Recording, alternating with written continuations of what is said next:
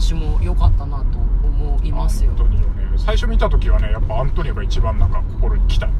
いやわかるわかる、うん。アントニオとかあとあの煙突掃除婦の人たちの、なんかその感じうんとかが結構良かったですね。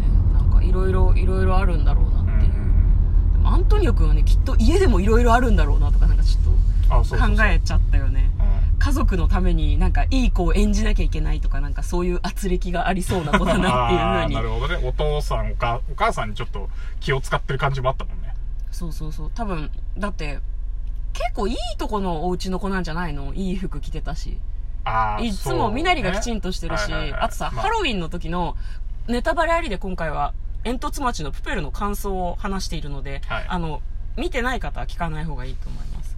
あの最初のさ、うんハロウィンの仮装もさアントニオくんが、まあ、他の人たちも結構クオリティ高かったけど、うん。クオリティ高えなと思ってたけどあれは裕福のなせる技ではと嫁はちょっとだけ思ってるんだけど。ああジャジャイアンプラススネ夫みたいなことね。あそうそうそうそうそう、はいはいはい。二つを担っているみたいな、はいはいはい。確かにその系はあるかもしれないね、うん。でも暴力はいかんよとは思ったけどね、まあまあまあまあまあ、まあうん。あれはまああのララストにね、うん。ああなるからやっぱこう抵抗だよねすごくね。うんもう一回自分で諦めた夢をさ、うん。また追っかけてるやつがいるって思ったら、うんふざけんなおらって叶うわけねえだろって言いたくなるよねっていう。なんかプペルが壊れるほど殴ったのは許されることではないよっていうふうになんか嫁はすごい真顔で思ってるんだけど。まあそれはそうね。まあ同様に父ちゃん父ちゃん子供があれされたけど暴力はいかんよっていうふうに。でもでもなでもなまあしょうがないような気がするけど。お母さん受け入れる度量っていうかさざるすぎんって思わなかった？なんか感覚が。あお母さん。肝っ玉母ちゃん風なんだろうけどいやそれはちょっとそれはちょっとちゃんと言った方がいいよって嫁はちょっとなんか見てて思ったね。人様のお家のことだからね。別にいいんですけど。うん。あえーそのどどの辺か旦那さんが喧嘩したりとかしてるんだけど、あの人はあのままでいいのよっておかしくねっていう風にすごい思ったんだけど人様のお家のことだからね、なるほどね。ね。まあでもそうね。あの旦那はずっとあの性格なんだって言っててそこに惚れたっぽいからまあしょうがないんだろうね。うん、でもあの辺の一連の流れとか、お父さんが男だろってさらっと言うところとかはなんかちょっとチリッとする感じが私はしましたねすごく。男だろ？泣くんじゃないとか。別にそういうの一個一個に目くじらを立てていたらもう何にも見れないのはわかるんだけど、その辺はちょっと個人的に気になったところではあります。うん。あと何でしたっけ？最後の。プペルの話はさっきしたもんな最後の方の。そうねプペルなんでプペルじゃないであの、なんかお別れになっちゃったのかなっていう部分に関してはね。うん。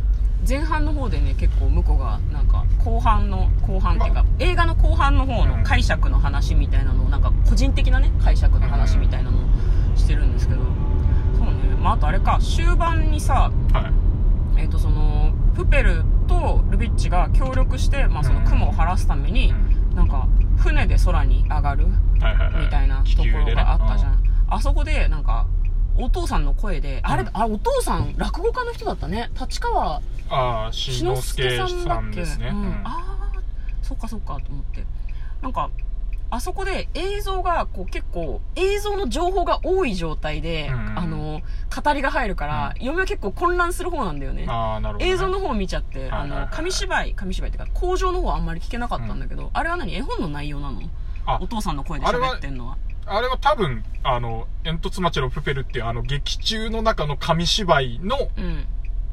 あの、ストーリーを全部語ってるんだと思うんだよね。はああ、絵本っていうのはあの、あれね、実際に我々の現実世界にある煙突町のプペルではない。うんうんうんうん。そうなんだ。え結構絵本とどのくらいどのくらい違う結末は一緒なんでしょでも。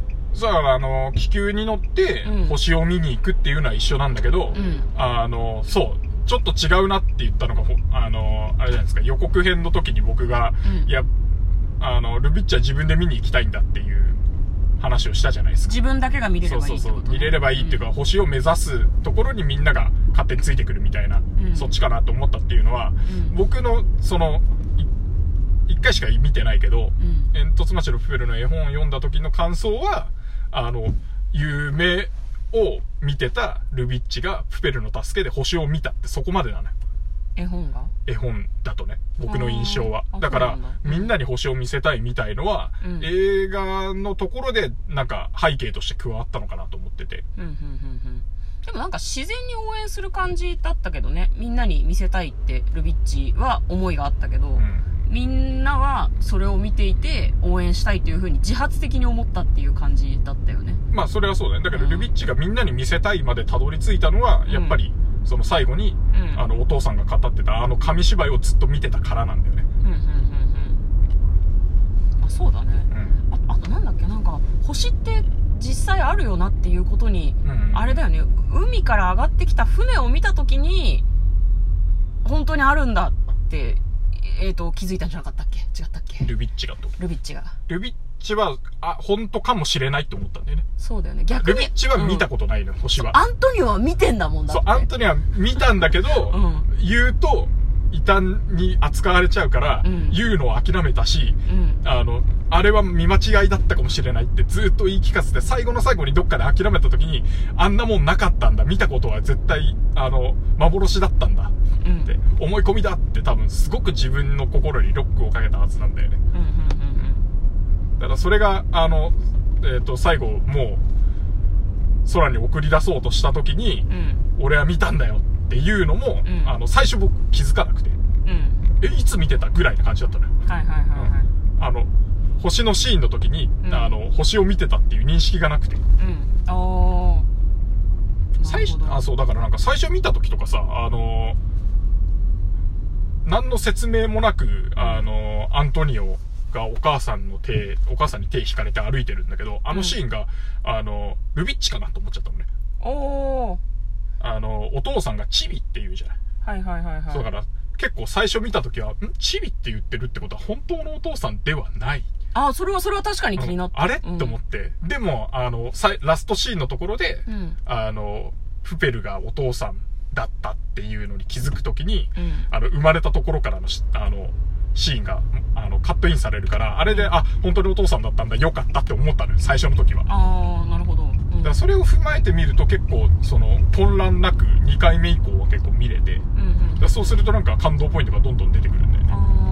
両目は別に混乱はしてなかったと思うんだけど単純にこう映像の処理と音の処理を同時にできないだけなんだけど。あまあラストシーンのところがね。そうそうラストシーンのところはねなんか舞台演出っぽいなと思ってす。ごくうんうんうんうん。あ舞台舞台みたいだった？うん、どどの辺が？いやあのーうん。一人の役者がモノローグで語ってる脇でストーリーが進行していくっていうのがああ結構よくあるじゃない？お芝居は処理できるんだけどな。映画はなんか結構映像が密じゃん。特に煙突町のプペルは。書き込みが全体にものすごいあるみたいな。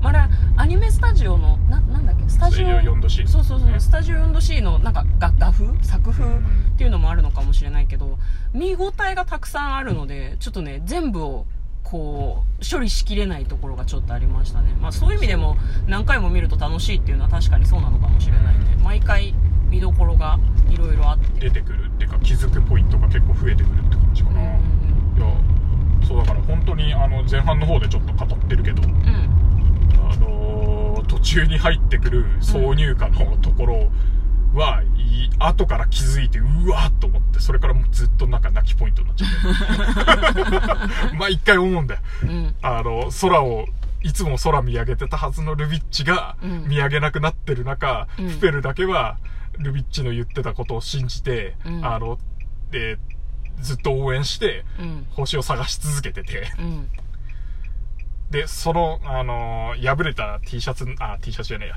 ワイシャツのところに作った星マークが、うん。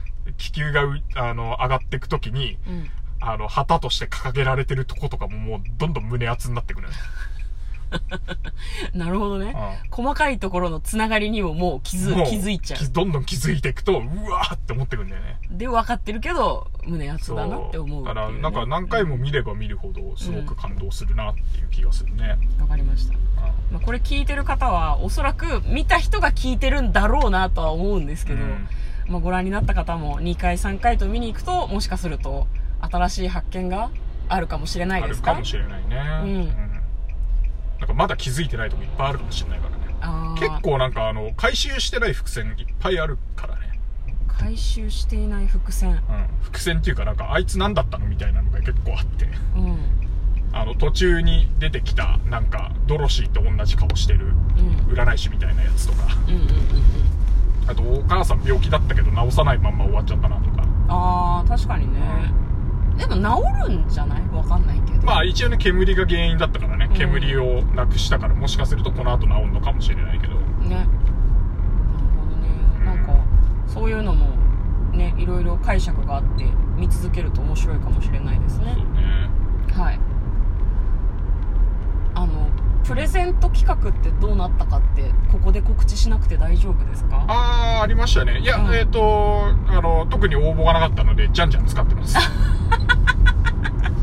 あの今後もねなんかチケットを皆さんにあげたいみたいな企画をやるかもしれないので、まああのまめにね私たちが多分こう告知をして配ってんのよっていうのをあれしていく必要がありますかね。じゃあうん。プペルの方はもう配らないっていうことでいいのかな。ペルの方はそうだね、うん。まああの欲しい方がいたら まだ実はちょっと余ってるんで。まだ有効ということですので、なんかどうする？クイズとかやってたけど。クイズ？まあでもあれじゃないですか。こんあのクイズはちょっとハードルが高いなと、うんうんうんうん。そうだね。じゃあまあ、気軽にあの、うん。くれって言ってくれればあげますっていう感じで。あのできれば番組の感想とともにくれというふうに言っていただけるといやでも大変それハードル高くない？